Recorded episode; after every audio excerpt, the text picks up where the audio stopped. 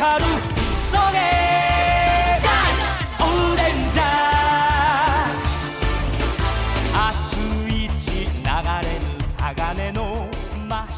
Welcome to the Spooky Sentai Brothers. This is episode 45 of For Your Eyes Ranger, the internet's best and only and spookiest podcast dedicated to Choriki Sentai O Ranger. Matt, can I? You. Okay, listen. You. What? It's gonna be like mid-November when this comes out. Okay, I know, but we missed the last two regular episodes. I just you could have done like a Thanksgiving thing. Listen, I- or- I, I, had this in the chamber. We were gonna do it two weeks ago. I didn't tell you about it then, um, but I was gonna sneak it on you then. Um, but it's been, you know, this is the first It's one that been you, a couple of weeks. Okay, no, sorry. Please, the- um, the please first- continue with the spookiest intro for our podcast. Um, the Spooky Sentai Brothers, uh, episode 45 of For Your Eyes, O Ranger. Um, every week we watch an episode of that show and we share our spooky, terrifying thoughts with you, the listener. Uh, my name is Matt J. With me, as always, is my co-host and brother Dave. Dave, how you doing today? I'm I'm scared, Matt. It's a, s- a scary time of year. It's the scariest. It's the scariest time of year. Uh, no, I'm I'm fine. I've Cool. I, I I wish that I had more like ghost, spooky, vampire stuff to go through for the rest of this episode. You Um, really I- did I- have I like don't. if you had had this planned, I feel like you could have. You had two weeks to come up with more sp- spooktacular puns. Hey, listen. Uh, uh, stay tuned. Throughout the course of this episode, I might work them in here and there. Uh, but you know what? I'm working in right at the top, Dave.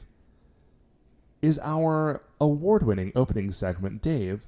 Shining in the heavens, there are five stars. Oh, I'm sorry. Before I get to that, I feel like I missed a bit. Today we're watching episode 45. Episode 45 is called Destruction, the Choriki Base. And if that's not scary enough for you, I don't know what is. Dave, uh, before we get into that, we need to get into our award winning opening segment, uh, the five stars. Dave, Shining in the Heavens, there are five stars. Would you, my brother, like to hear what the first spooky star of the week is? Sure. Okay, this is the only one of my stars that is even remotely uh, connected to being spooky and or scary. I've told you in years past that uh, I work at a hashtag f- hashtag fun office. Yeah. Mhm. Uh, that means that we have You can. Hey, by the way, I know that that's just a term that we came up with, but um, you can let HR know that they can use that if they want. Listen, I've I've been petitioning for years. They they don't listen to me. Uh, that's fine though. So um, I work at a hashtag fun office, and that means that we have seasonally appropriate uh, holiday parties. Nice. One of those parties is our Halloween party. Now, Cool. ha- now the Halloween party, it normally has a couple of things. It's got like uh, there's candy scattered all throughout the office. You Yeah, can- that makes sense so far. You can enjoy some Butterfingers. Are there or costumes? I mean, Uh, there's a costume component. People wear costumes to work on that day. There's a costume uh, competition. People vote to see who has the best costumes. Uh, you know, it's it's it's very now how much? Here's. I just have a quick question. So if you wear the costume to work all day, Sure. right? of course. is there a point in the day where like the party because i assume that like oh it's time for the office party so like everybody gets from three o'clock to five o'clock off like Yes. no one is expecting you to do anything at that point Correct. this is office party time so that's fine but you do wear the costume all day right Yeah, people do show up at 8 a.m. and then roll through, or whenever they show up. We've got sort of so like there is time, just there is somebody in like a very punny costume but like filling out tps reports right Yes. Uh, so the people who won the group costume uh, competition this year uh, was a group of like eight people who all rolled in wearing various Riverdale costumes. Like oh i think actually uh producer mark and his wife did a riverdale costume I think that you're right. Yeah. Yeah. Um, and i say i think i know for a fact that they did that thing yes, it looked very good. Um, and what else looked very good were the people who did it at my office. But they showed up at eight to eight thirty, somewhere in that range, dressed like Jughead or whatever, and then just rolled through the rest of the day with like various meetings and phone calls and stuff wearing Riverdale costumes. And then around like two or three rolled into the uh, holiday party The right, yeah. which is great. Now, here's the weird thing about the Halloween holiday party this year is that it wasn't actually a Halloween party. This year, it was an Oktoberfest party. Now, you may ask Matt, what is the difference, practically speaking, between a Halloween party and an Oktoberfest party? You may say More say, beers, I would assume. You may say, Matt. Probably not more beers. Actually, there's a lot of beer at a Halloween party. Bratwurst. Um, so the, there was there was not bratwurst per se. The party Really? the party was catered by the people who like we bring in to cater our various parties, Okay. but they didn't have like an Oktoberfest party like platter option. And so the things that they had, like I think honestly what happened was that the people planning the party talked to the people who were catering the party and said, "Hey, what do you have that is vaguely Oktoberfest themed?" So there were like soft pretzels and stuff, but there were also like there were like pigs in a blanket, but they weren't like bratwurst pigs in a blanket. They were just regular pigs, Just in a like regular old.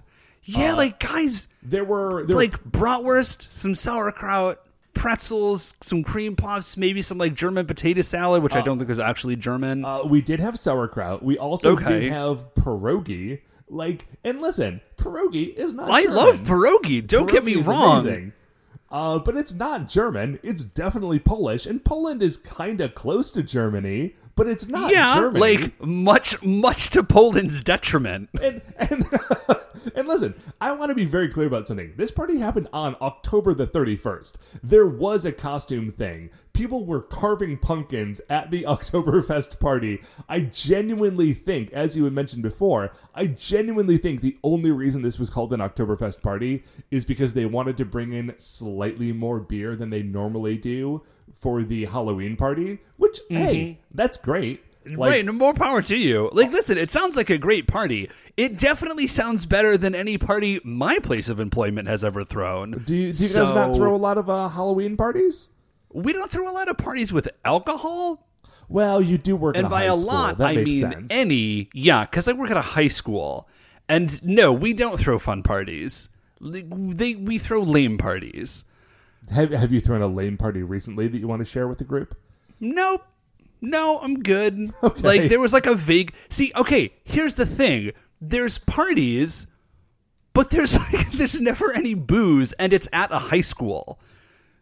It, it's there's just it's just not a good party venue is what I'm saying. No, I get that. I get that a lot. Uh, anyway, this was fun. It was like a fun, like it was definitely a Halloween party. I don't know why they called it anything else. There was a room that they set up at this party that was the video game lounge where I got to roll in and really show off my uh, Mario Kart skills. Oh, nice. which are my only skills. Those are like if being very good at Mario Kart Double Dash was a profitable thing, then I would not have a different job. But unfortunately, it is not. But I did get to show it off at my work, so I can pretend that I have actually profited off of that. Uh, anyway, it was a fun time. But Dave, I'm done talking about that. Let's move on. What's our second star of the week? So our second story of the week, Matt, is actually something. It's you got these for me for my birthday. Uh, it was my birthday last week. Happy birthday, Dave. Thank you. And uh, you got me the first two books of the Stormlight Archive, Brandon Sanderson's, Yes. uh, you know, critically acclaimed uh, fantasy series. Now, I haven't read these yet. They've been around for a while, and I this is an insane thing to say. I don't read a ton for pleasure, uh, which is a, an insane thing to say, especially given that I am in fact an English teacher. Uh, Dave, I am a librarian by trade, and I work in the book industry. I also do not read a lot. I get you. Yeah, like I mean, I ju- and like what's weird is like I still love reading. I sit down to read a book every once in a while. I'm like, this is great. Yeah, books are and I- great. yeah, books are like the best. I and then I just kind of do other stuff. Um, but anyways, so I, I hadn't read these books, and I have been hearing all these great things about them, and you got them for me for my birthday. And I don't actually just at this point in my life, I don't have a lot of time to just sit down and read. But I read, I read the first six pages of Way of Okay. Kings. I actually didn't even get to the actual book proper Oh, boy. there's a little like I mean, I'll tell you what. the the first six pages. I don't know if you, the listener, have ever read these books, but the Well, first here, six no, wait. pages Let me are let me pause you for a second, Matt, because I got into like it's the little introductory section, and in like six pages, Brett Sanderson is like, "All right, man, here's the deal. There's a cadre of like." 10 immortal warriors and like they die and then they have to go someplace terrible and then they get called back to like fight ultra battles and they each have like a world-ending magic sword of course. and like that's as far as I got, but like I'm down. It was fantastic. And the thing I loved about it is that like Sanderson knows why I'm there. Sure. Like I don't need a subplot about like how somebody's there to like fix the plumbing or deliver a pizza. like just get to the action. There's 10 dudes. They're immortal warriors. They've all got world-ending swords. Let's go. I'm good. Okay, here Um, is the thing about that series of books. It is not about 10 immortal warriors with their magic swords. Like that is a like back end world building thing that like lets you know something that did happen mythologically in the past of this world. Um and so if No those are the kidding. Yeah, if those are the only pages that you've read so far, you have no idea what this series is about. Yeah, well, I'm down. Um, but yeah, it's that was that's really the whole thing. I just really love because, like, listen, is I love Tolkien, Sure. but Tolkien Tolkien writes like like semi thinly veiled uh, allegories, which he would hate if someone said that, but they definitely are. Please do not tell Tolkien that Dave Please was do not talking tell about allegories. Jolkin, Wilkin, Wilkin, Tolkien He would be that I said furious. that. He would be so mad. Um, and they are written to support his like linguistics habit.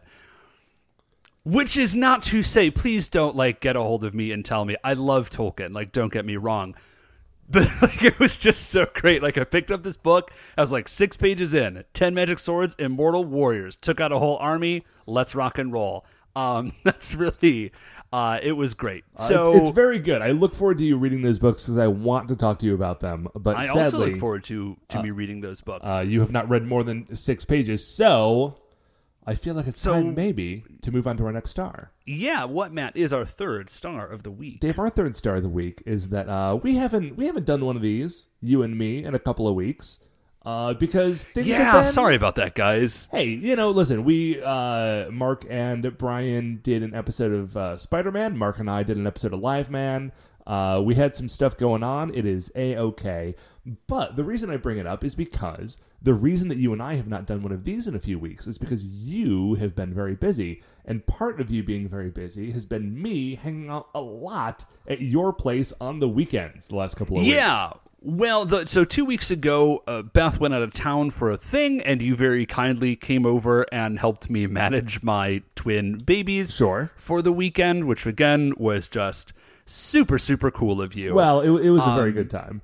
yeah, I'm glad you had fun. They're a lot of. They actually are a lot of fun. Um, they're a lot of work, but they're a lot of fun, and which is great because like they at this point in their life, they actually are legitimately fun. Oh yeah, dude. The last you did it today, and then you didn't do it yesterday. I think it was the day before last. You have been calling me when the twins are going down for bed because they want to say goodnight to me. And I'll Oh tell yeah, you yeah, what, yeah. That's that's entirely them. Yeah, like and- we're going up to bed, and they just say like, "Call, call Matt, call."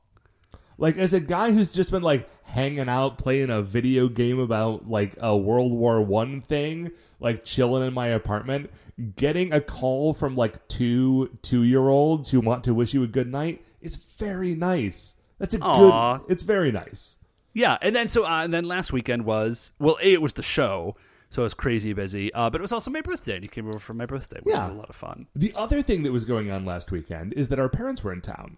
Yes, yeah, yeah, yeah. Um, and the thing about our parents being in town is they were not just in town to hang out. They were in town because when they moved to Sweden like six and a half years ago, yes, yeah, I think so. Actually, maybe slightly longer now, but yeah. uh, they did not know exactly how long they were going to be gone or what the circumstances of their return were going to be. So they just took everything that was in their house that they weren't bringing with them and they put them into a couple of storage units.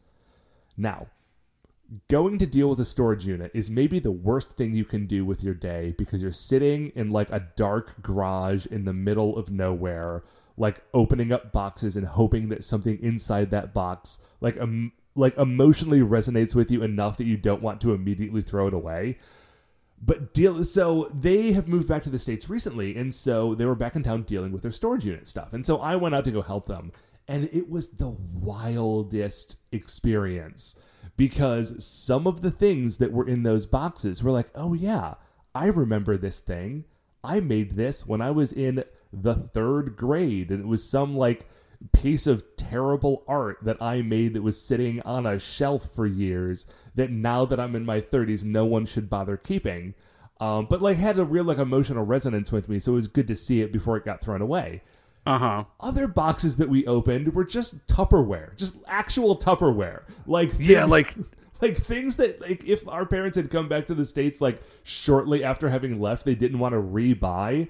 But like the fact is they have been sitting in this storage unit for six and a half years and i opened up this box like what treasure trove is in here? What will i discover? And it's literally tupperware. And not and not the sort of tupperware that's obvious as to what it is. The sort of tupperware that i had to pull it out of the box and show it to mom and be like mom what is this like why? Why do you have this? like what what purpose This did, much this, did this Tupperware. ever hold? And sometimes it's like, oh yeah, this is like a veggie tray thing. It's segmented out. And sometimes it was just like a weird scrap of plastic with a serrated edge that apparently she bought sometime 20 years ago that was designed to cut the core out of a head of iceberg lettuce um, that no one has used. Again, not only has no one used it in the last six and a half years, I don't remember anyone ever using it growing up while it existed in our home. So there was just a lot of rolling through, like, oh, what a beautiful childhood memory. Okay, throw that on the trash pile. Like, it, it was the wildest time. It was very good, and it was cool to go through and find all that stuff, but it was, boy, howdy, like, it was an experience. Yeah, you know what's the one thing? So I was busy with the show, and I, I was going to come out and help, and I didn't end up doing that because I was also sick. It was weird. Um, but we have been going to that particular storage locker for so long Uh-huh. at this point that if in case you ever needed evidence that like just doing something long enough will like make it sort of nostalgic like going to the storage locker is like oh it's the storage locker like this is where a bunch of stuff is but like i know it and i know the surrounding area and like i know kind of like where in the big building it is and so now I have like memories and vaguely feelings associated with this storage locker. Be like because it is there's a bunch of stuff like from our home and life and childhood that's there. But it is just like a cold metal box in a steel building. Yeah.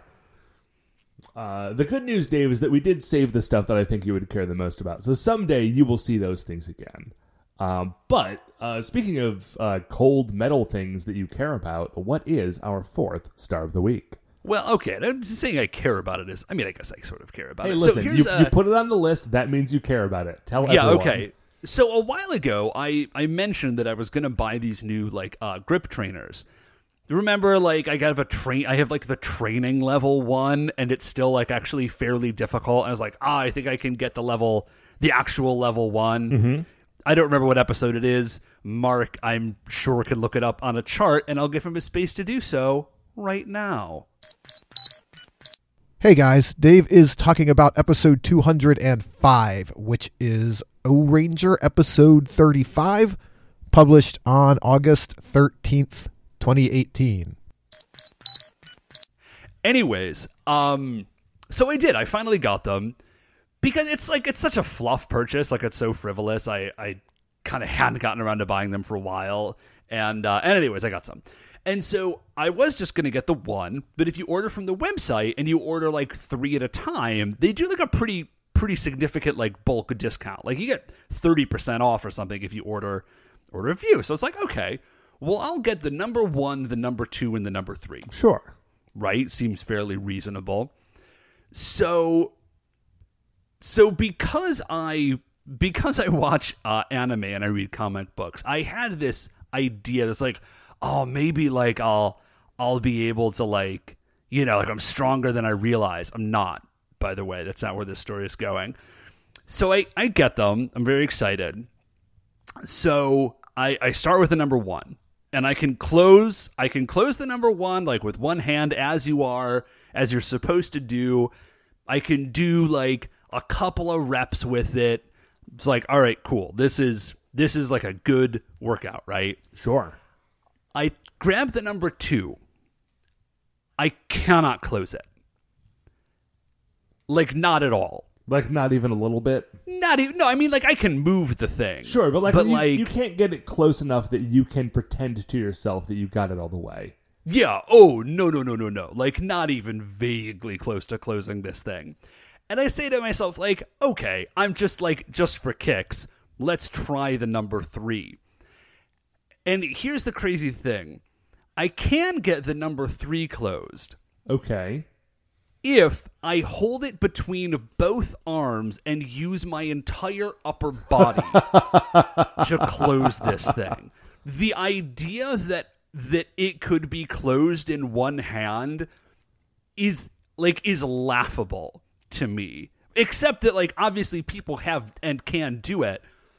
But that's so bananas to me that that and there's there's a number 4 like i just i don't think i fully appreciated like how absolutely bonkers it is that there is a number four after the number three. Now, Dave- it's madness. Dave, would you say that it is terrifying?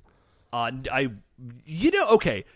I was about to say no but the idea that someone exists that has hands that are strong enough to do that is low grade terrifying.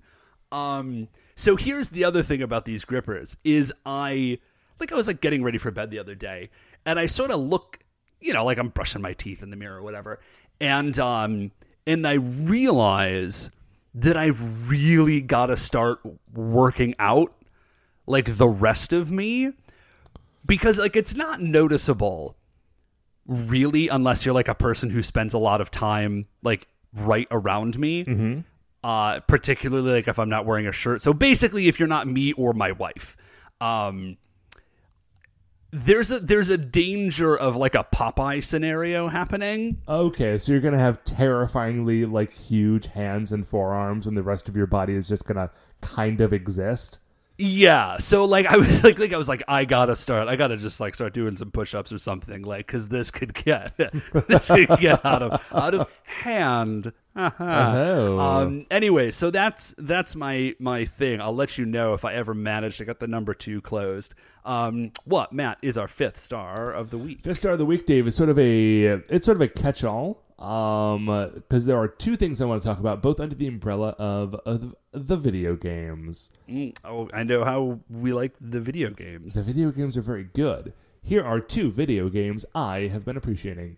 Video game number one, Dave. Do you know what today is?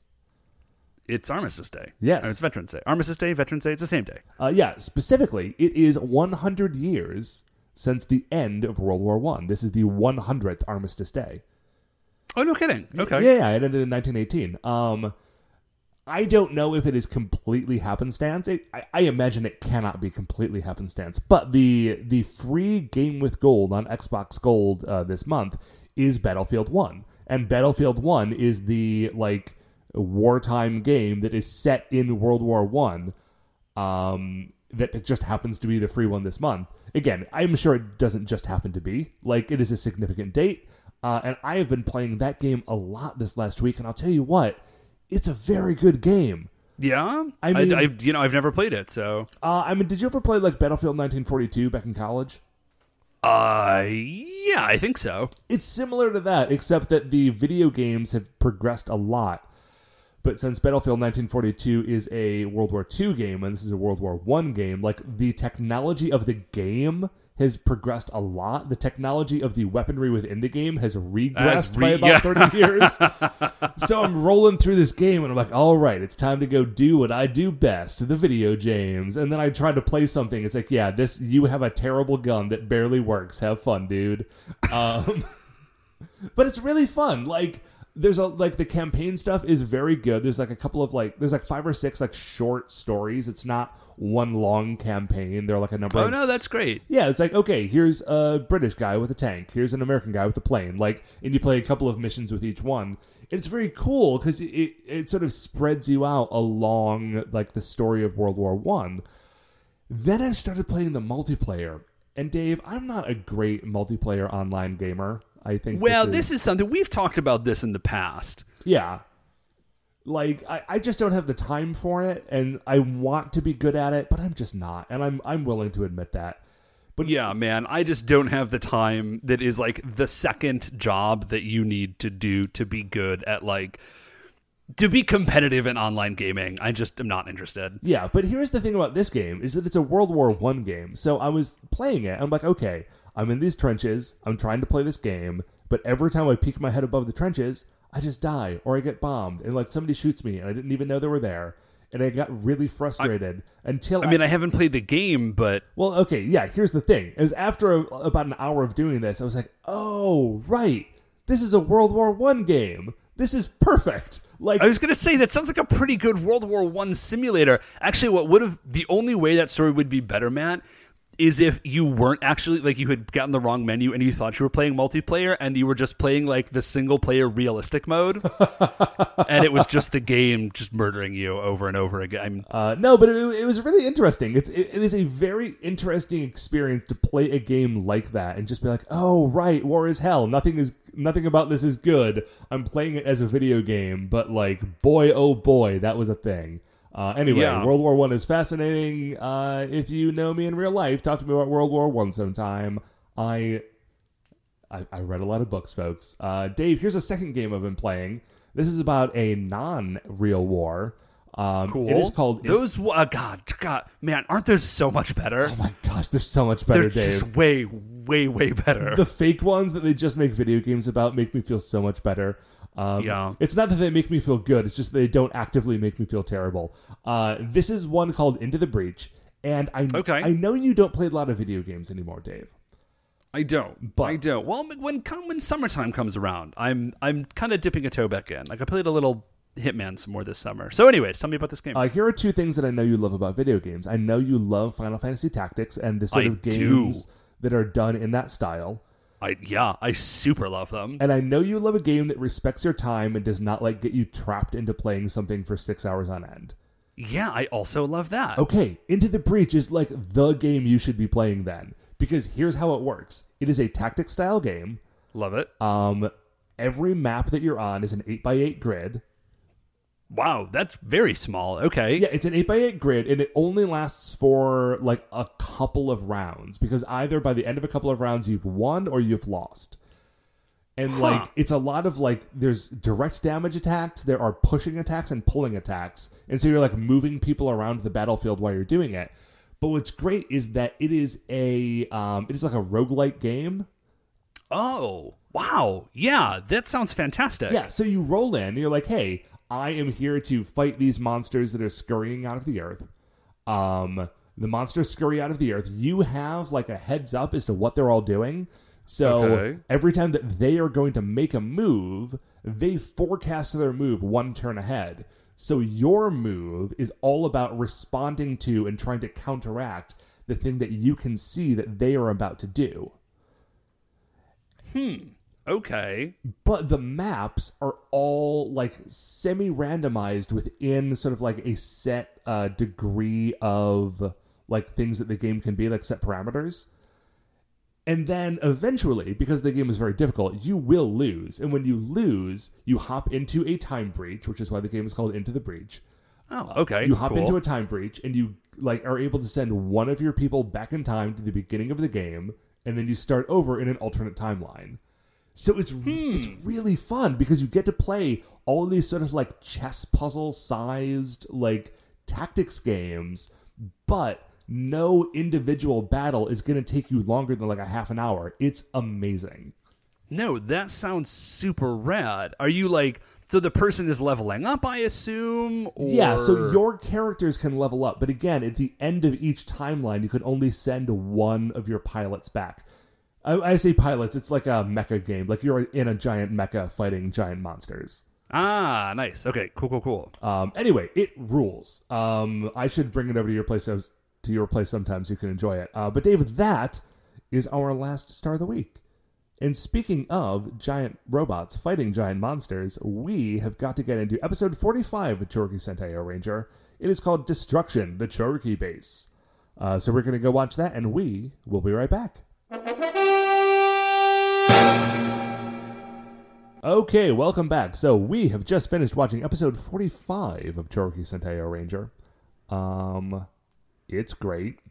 It's really good. Well, it's also so A, it's really good. B, it's very exciting because it is sorry, it's an exciting episode of television to watch because it is the first episode of the like season finale wrap up. This really is the beginning of the end uh, for for O Ranger. It Yeah. starts it's it all starts right here. right here. Uh, it kind of snuck up on me, honestly. Like because this season has been so sort of kind of it's been a little uneven. I mean, we've talked about yeah, that. it has been. Well, and then also because we missed a week or two, but Yeah. yeah. like I was I was looking at the the DVD and I was like, "Oh, this is this is it. This is like there's only four more episodes of this of this show to go." yeah, so like there's this episode that we're doing right now, and then next episode we're gonna do another sort of regular Super Sentai Brothers episode.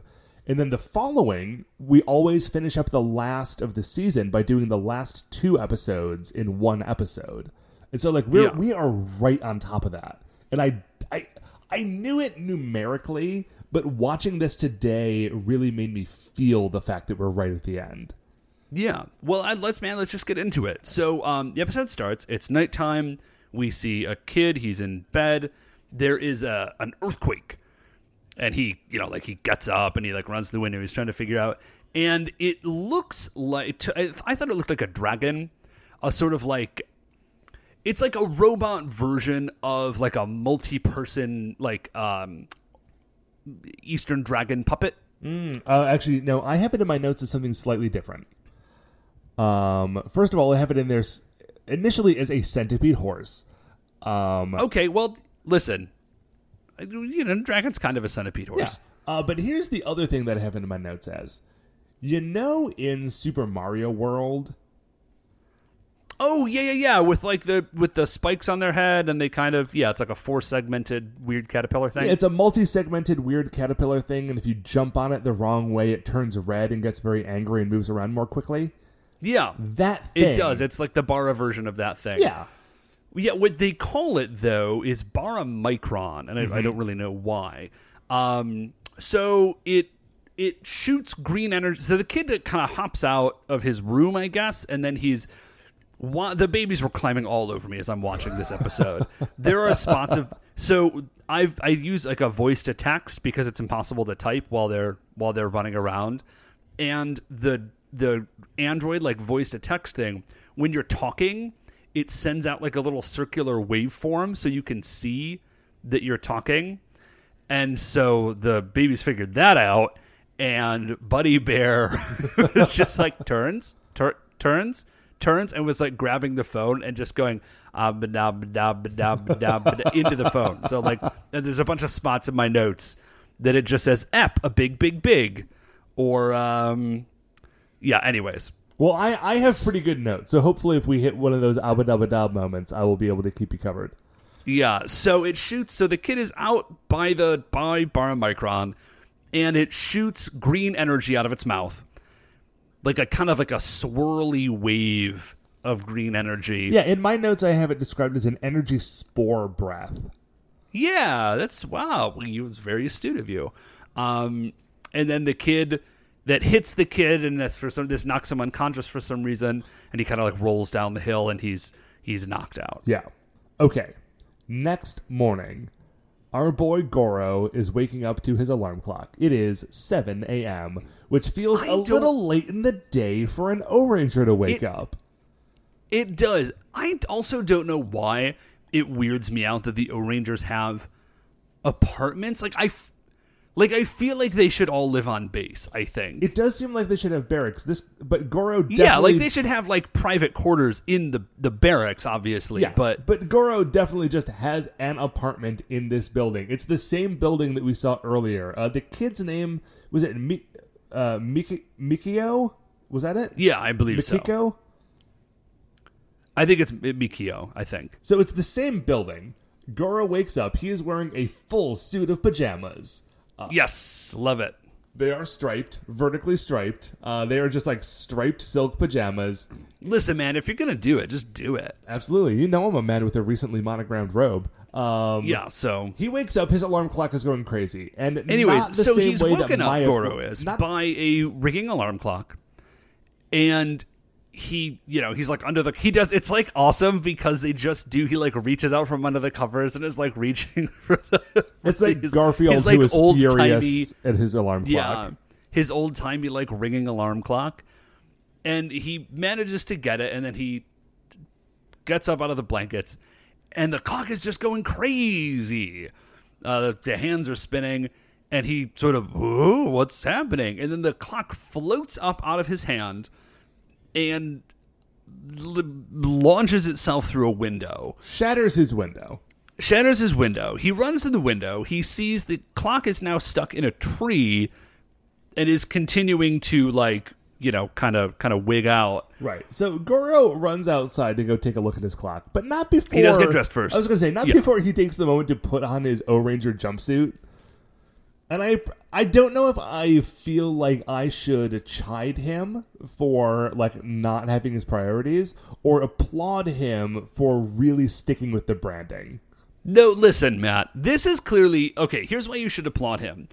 This is this is a man who knows his business. He knows that this is some weird paranoia nonsense. And if that is the case, it is worth it to take because that's a speed suit, man. That that jumpsuit is one piece. Sure. I, I'm It not sure that he took off his uh, pajamas before he put this thing on. I would imagine he did not. Although he does have like super strength, he could probably just like tear them off very quickly if he needed to. But the point is, is that Goro knows he's experienced. He knows it is worth it to take the 45 seconds, get in the jumpsuit, get your boots on, and be ready to face whatever's happening. Because if he didn't, he'd just be running around in some silkies, like barefoot, and then some stuff would happen, and he's not prepared. It's worth it to take the take the time. Well, good for you, Goro. You did it. Yeah. So he runs down, and he actually runs into uh, Mikio from, which is the kid from last night. Yeah, this is why I assume they have like apartments in the same building because otherwise it would have been weird for Mikio to come and hunt down Goro for this. Uh, so he is watching his alarm clock go crazy, and Mikio ro- runs up. He's like, "Hey, um, here's what's happening. I saw a crazy machine beast last night. He showed up here. I was going to investigate it more, but like I slipped on some wet grass and knocked my head, and I fell unconscious." Oh, okay. That why he's that's why he fell unconscious. I do really like this kid is on it. This kid is a member of like the junior O Ranger Scouts or whatever. He's like, I saw something weird. It's definitely Machine Beast. Like I took some, like I got a sketch. I he doesn't actually have a sketch, but he's like, here's what's going on. Um, I just love how prepared and into this Mikio is. Imagine if all of the adults in this show were as prepared. Like, remember uh, Professor, what's his name? Oh, jeez. The, the Um, robotics professor. Imagine if he was Yeah. this on top of stuff. He was like, oh, yeah, I saw something that was clearly an alien that was trying to destroy our way of life. Um, and I wrote something down. Like, no, no, no. That guy just wanted to know about robots. This little kid is actually on top of things. Yeah. So, um, the kid, like he's as they're saying all of this, they see like off in the street that there is a car that is like chasing people down. It's like just driving really crazy, and surprise, surprise, there's nobody at the wheel. Whoa, what is happening? And it's so spooky. Um, so spooky. So terrifying. su- super scary. It's probably haunted. So then there is a great moment where the hood of the car starts like flat jump like uh, flapping up and down as though it is a mouth that is trying to eat people. Mm-hmm. I just thought like that's not how cars work, but I did think that it was a fun idea. I mean, it kind of is how this car works because somebody ends up inside of that hood, and like the top of the hood keeps like jumping up and down on this dude as though the car is trying I mean, that him. would like listen. It's not going to eat him, but that would definitely suck. I mean, it's a bad day for this guy. So Goro and the kid, like they rescue this guy who's being like fake eaten by the car. And then what we see is just a bunch of establishing shots of machines going crazy, Yeah. like all over the city. So Goro- everybody's getting jacked up by their machines. Goro calls into headquarters. He's like, "Hey, chief, um, here's a weird thing. A car is going crazy, and, my, and I had a weird alarm clock morning. Now, normally when I call my boss in the morning and I say, "Hey, my alarm clock was weird," my boss does not say, "Oh, sure, machines all over the city are going crazy and trying to murder people." Uh, normally, they just say, "Cool, try to get to work on time." Uh, but in this well, I case, guess I would ask. I would ask, have you ever called in late while machines all over the city were going crazy and trying to kill people? I mean, not feel like that's yet. a vital piece. Well, in that case, what would you expect your boss to Yeah. say? But in this case, Goro's boss does say, "Oh yeah, this is not a isolated incident. Machines everywhere are going crazy." And we go through this montage. Montage part number 1. There is a vacuum cleaner that has like the hose of the vacuum cleaner has latched onto a woman and is just dragging her down the road. Um, Juri and Momo try to stop this woman from getting dragged away from by the vacuum cleaner, only to themselves be caught up in the vacuum and get dragged away by this vacuum cleaner. Which, uh, yeah, I'm, that is a heck of. I would like to know the brand of of that vacuum cleaner. It's a tiny vacuum cleaner. This is a canister I vacuum know, cleaner. that's just- this that's is an not even a enormous amount of power. thing. And I know from No, that's what I'm saying. I think it's just it's a very impressive piece of technology. That's all I'm saying. you know I was at one point in my life a door-to-door vacuum cleaner salesman. Uh, yeah, I I, w- have one of the two vacuums you sold downstairs right now. yeah, it was a good vacuum. Uh, this is Yeah, not that good of a vacuum. stuff. I feel a little, a little assaulted. I feel like a little attacked that this like little crappy vacuum cleaner is doing way better.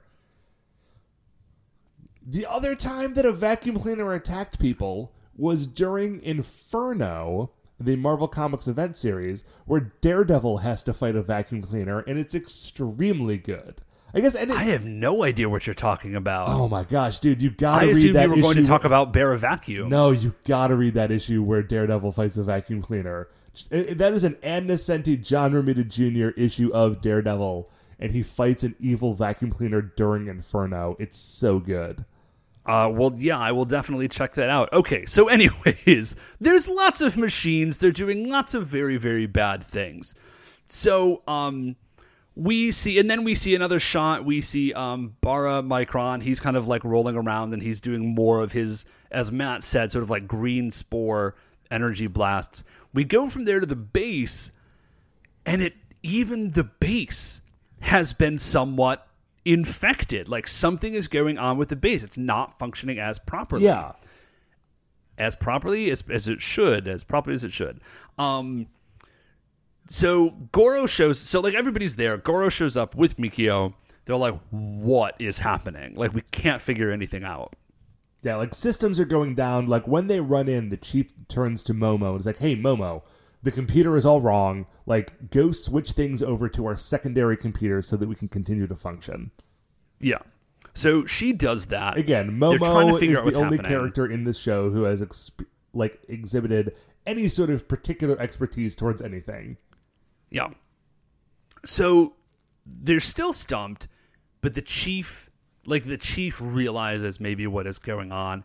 He says, "Listen, Momo, analyze the air in the room." Yeah, well, the uh, Mikio has told at this point the chief, like, "Oh, I saw this weird spore cloud happening." So that's why he. Oh yeah, that's That right. is why the chief tells Momo to examine the air. And when she does, she realizes that there is this like that same sort of cloud of green energy is going previously undetected, but it's all throughout the base. And the chief is like, "Okay, here's what the problem is. This is dark particles." Yes. It is. Yeah. And then somebody drops the amazing line, which is those particles of light are dark particles. Yeah. See, the thing about dark particles is that they're like light particles, except they have zero mass, and so they can infiltrate any They're machinery. even smaller. They're, They're so even much smaller. smaller. than light particles. Yeah. Look, imagine how light, how tiny light particles are, and then take all the light away, and that's how small they are. Yeah, man. Yeah, that's the, really- the dark particle. So the dark particle is what is flowing around Tokyo and making a huge mess of things. Um, and like we get more shots of everything kind of blowing up all around town. Like trains are stopping and then going in reverse and then going backwards and forwards. Um, and they're like, "Oh boy! Like if the if the power is all messed up in Tokyo, doesn't that mean that the city will be destroyed?" It's like, "Yeah, man, that's that's what they're doing." Baranoia actually yeah, has like a plan that's kind of the whole. Yeah, like that's that's the plan, dude. That is that is definitely what they're doing. Speaking of our boys up in the Baranoia Empire, they roll in. Yes. So in they come, and there's kind of like a big, you know, he it's Kaiser Bulldown, and he does like a big announcement, and he says, "Now, like you've treated machines like slaves for too long, and now the machines will treat you like slaves." And I do. Like Kaiser Bulldown, do you think all the machines on Earth are sentient? I mean, he must, because as the camera is going around town talking about all the machines who are turning people into slaves, they're all like backhoes and cars and like trains and stuff. They're not things that were ever designed to have sentience. Yeah. So, um, yeah, he's just got like some weird. I wonder. I mean, this I think is probably just, uh, you know, he's just looking for an excuse. So, but he says like this is this is the deal, and the Rangers are like, okay, well we we got to go, like we've got to go fight him, and the chief says, you like no, like do not do that. Like the only reason they're doing this is that they want us to bring out O Blocker and I think this I think is actually one of the coolest things that O Ranger has done is that because they are very specifically like machine slash robot enemies, they're throwing a lot of wrenches in the works of just using a giant robot to beat them.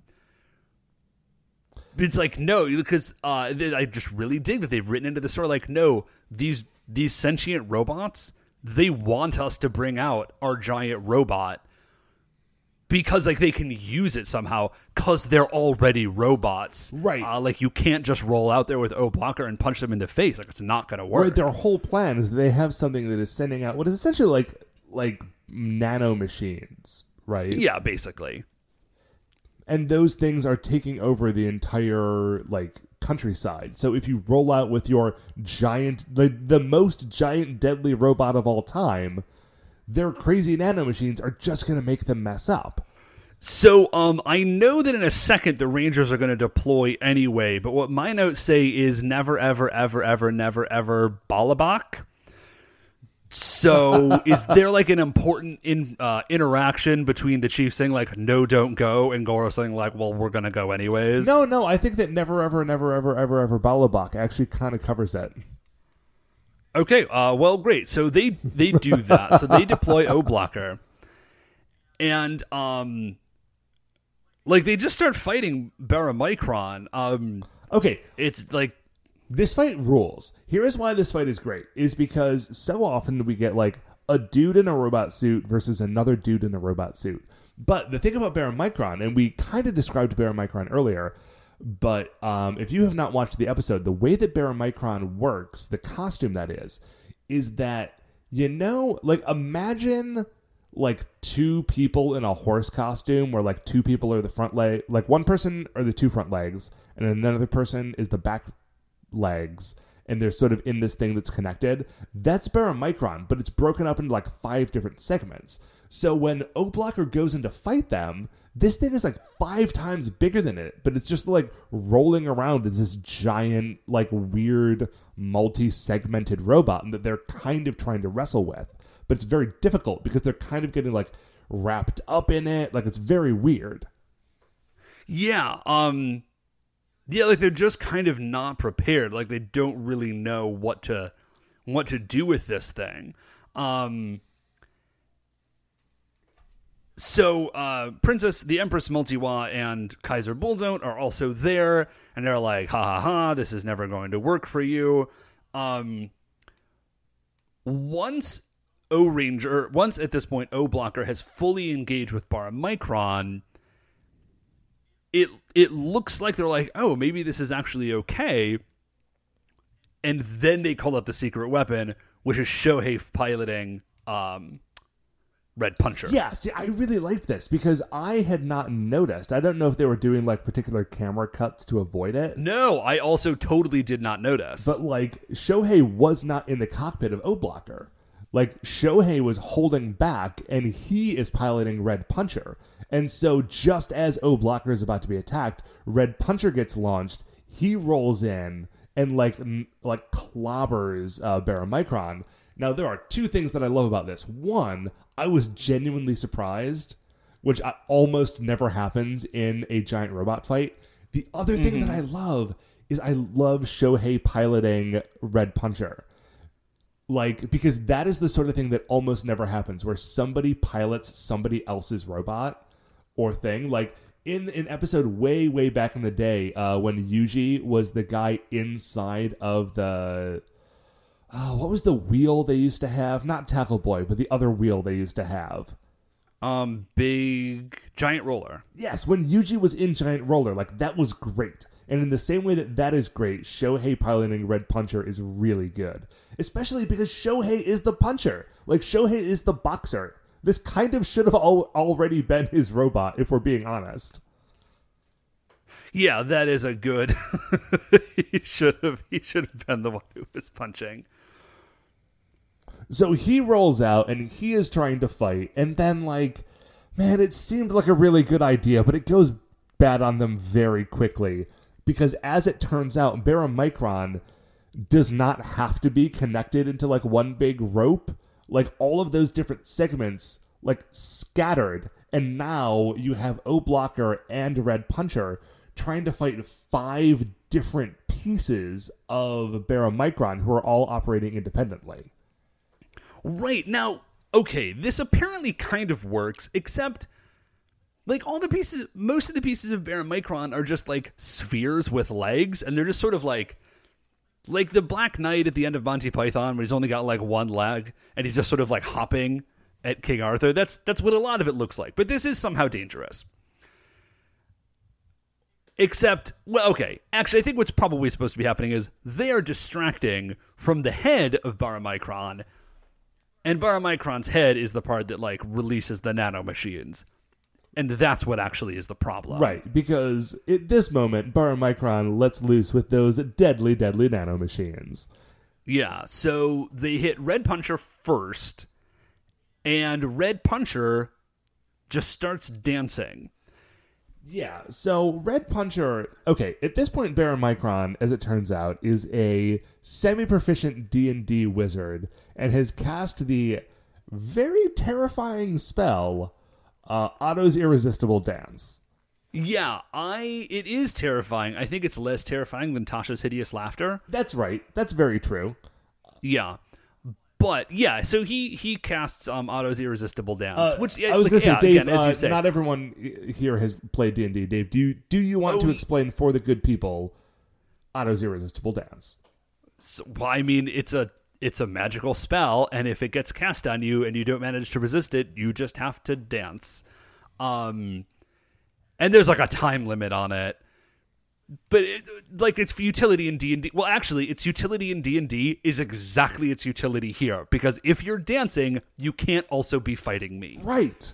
which is precisely what happens to Red Puncher. Now, I this seems to be random because like Kaiser Bulldown seems as surprised as anyone that this is the case, and I kind of dig that because what it tells us is that the it just shoots these particles out, and all that they know is that the particles make machines malfunction. Like they don't know what they're going to get. And in Red Puncher's case, it's dancing. Now, Kaiser Bulldown, seizing the moment brilliantly, I will say, uh, does call for music from Acha and Kocha, because Acha and Kocha are like watching this whole thing in the Baranoia's like floating moon base that has come down to Earth. Yeah, so Acha and Kocha drop the beat, and they start playing some dance music, and Red Puncher just starts going nuts on this dance music. Oh, Blocker tries to hop in and, like, intervene, but Oh, Blocker also gets hit with the dark particles, and now you've got a two person giant robot dance party in the middle of Tokyo, And as they're dancing, the It's actually a pretty detailed choreography. It really is. Um, and as they're doing this, Acha and Kocha start speeding up the music that they're playing. And so Red Puncher and O Blocker start dancing faster and faster and faster, uncontrollably. And all of the O Rangers inside of them are like, oh my gosh, we cannot stop this from happening. These machines are going to like overheat or explode or whatever. Uh, yeah, I think that I think the chief jumps in and says to says to eject. Um, so I've got cheap thrills ep to eject, and then ep a big big big. Oh, up a big, big, big. Uh, Yeah. Well, let's see. I've It's actually the exact opposite of what's happening. Clearly, uh, Buddy Bear is not watching the episode too quickly because now it's not ep a big big big. It's back to being a human scale fight because they do in fact eject from their eject from their robots. Yeah, they like the robots sort of fall over. They jump out of them. Uh, they then try to use King Smasher on Baramicron, which guys, like Yeah, I, I get just- it. Like you're in a desperation mode right now, but if King Smasher was going to have worked, you should have tried that before you brought your giant robots to a fight that was specifically designed to turn giant robots against you. Yeah. So um there's actually a, it's a it's a pretty cool fight. Um it's all of the Rangers versus basically just um Kaiser Bulldown and Empress Multiwa. Yeah. There is a neat effect where her like crazy power bow like morphs into a rapier and that's neat and she does like a cool sword fight with a red and um it's just really good. It you know the thing I think that I really like about Kaiser Bulldown and Empress Multiwa is a lot of the time when you are watching like one or two people sort of hold off the Rangers, like the whole the whole Sentai, just them, it's not very convincing. But I think they do a very good job of it with with Kaiser Bulldown and Empress Multiwa. Because like a lot of it is like they both have a lot of ranged attacks. Mm-hmm. And so they're just like off, like on the top of buildings, like sniper shotting down like crazy energy arrows at the Rangers. And they just kind of they convince that it's very good that they kind of managed to keep the Rangers off kilter enough that they can never really mount a serious counterattack. So um, things are going very poorly for the Rangers. Yeah, and then not, And then Baramicron gets back in the gets back in the game. Yeah, so Baramicron hits the Rangers with the dark particles, and somehow this causes them to lose their transformation ability. So they all shift back into being just like regular dudes in jumpsuits, which is not great when you are fighting uh, Bulldog and Multiwatt and a giant robot. uh, Acha and Kocha, and then at this point, because they still have all of their dark particles like going throughout O Blocker, have managed to use that as sort of like a backdoor hacking technique to be able to look into the memory banks of O Blocker. So now Acha and Kocha and all of the Baranoia Empire know where the Choriki base is. So now Yes, instead of just which- messing around, they can go straight there. Yeah, so my assumption was that this plan was designed to like get like get control of O Blocker does not actually seem to be the case. Yeah, like they do have control of O Blocker, sort of, but that is not their purpose. Their purpose is to like go right to the source and start bombing their base, Yeah. which they do, and it's very bad because Chief and Mikio are still hanging out in this base. Well, yeah, like they are there, and then like, and none of the Rangers are. Right, it's all of the support staff, and so like the base starts getting bombarded. And all of the the Bara soldier shock troops are rolling in, and they're just like attacking the people who work in this base, and it's Yeah, not like, going nobody very is well prepared for at this. all. Now, I do have one quick question, which is they say they're like, oh, we finally managed to like find the base. How far away from Tokyo is this base supposed to be? Because Goro definitely does bring a small child there.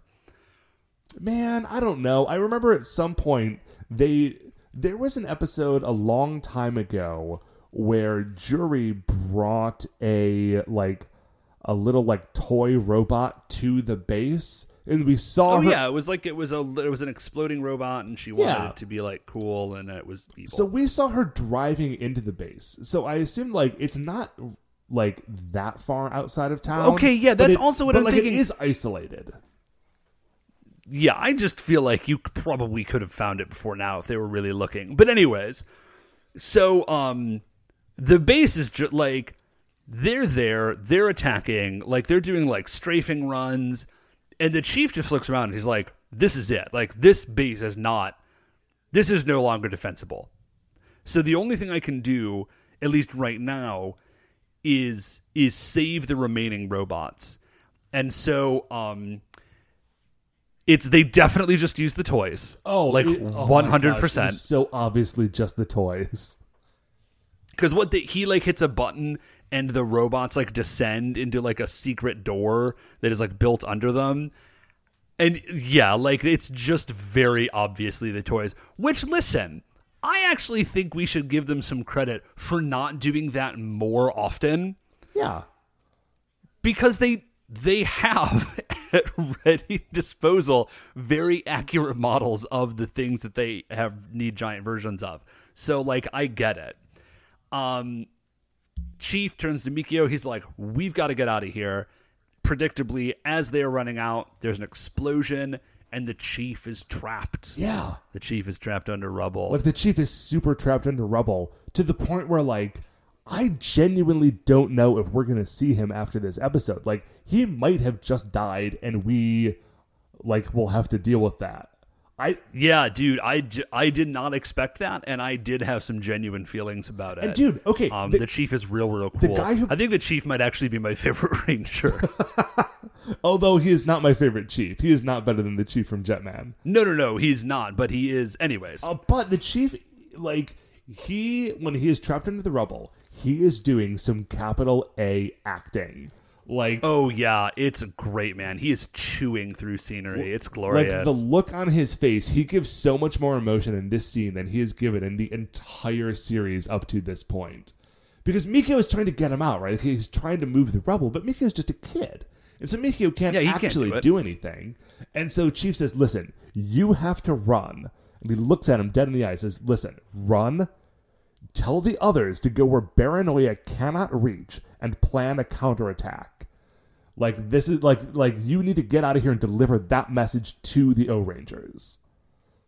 And that's Yeah. like that's all that's the last we see of the chief in this episode. Yeah. Um the next thing that we see, we don't actually even see uh, Mikio getting out to the Rangers. We just see the Rangers and they are running. Like they are running or no, I'm sorry. They catch up with the with uh, Kaiser and Empress Multiwa, and they've got a bunch of Baranoia soldiers with them. And they kind of face off and then there is a fantastic moment because Juri, or I'm sorry, yeah, Yuji and Shohei just like dive forward and tell everybody else to book it. Yeah, they're like like not all five of us are gonna get away. So those two just like tackle a bunch of Barra soldiers and like get them all tangled up. And as everyone else is like, "No, guys, what are you doing?" Is like, "No, like you you run. We will hold them off." And like Goro has to like g- basically grab Momo and uh, Juri like by like the collars and drag them away from the fight because they are not willing to let Shohei and Yuji do this. But like Goro gets it. He's like, no, this is, Yeah. you know, this is the only way that this is going to happen. And so they do. Like they just book it.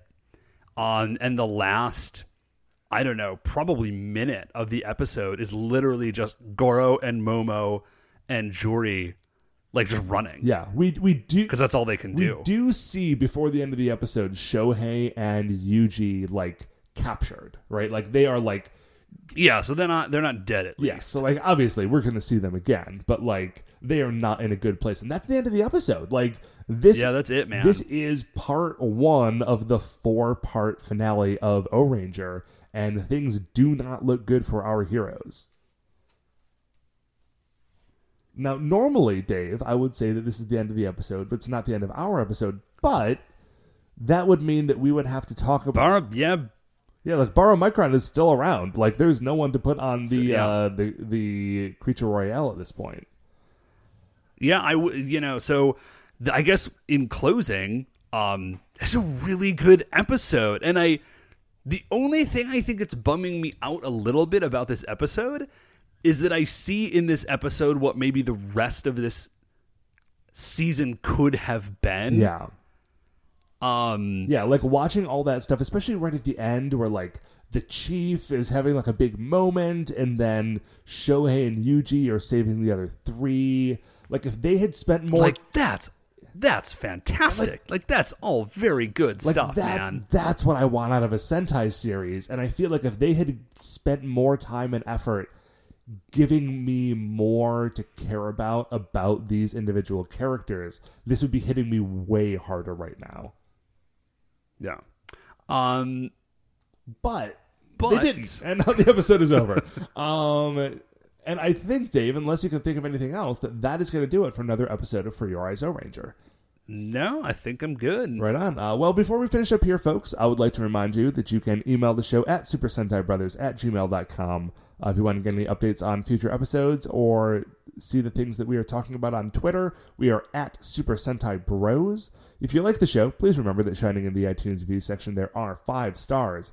Rate, review, subscribe on Apple Podcasts or wherever it is that you find the show. Um, this show, the aforementioned show, the one that we were just talking about, is a production of Retrograde Orbit Radio. If you would like to listen to any of the other great Retrograde Orbit Radio shows, you can do that at retrogradeorbitradio.com.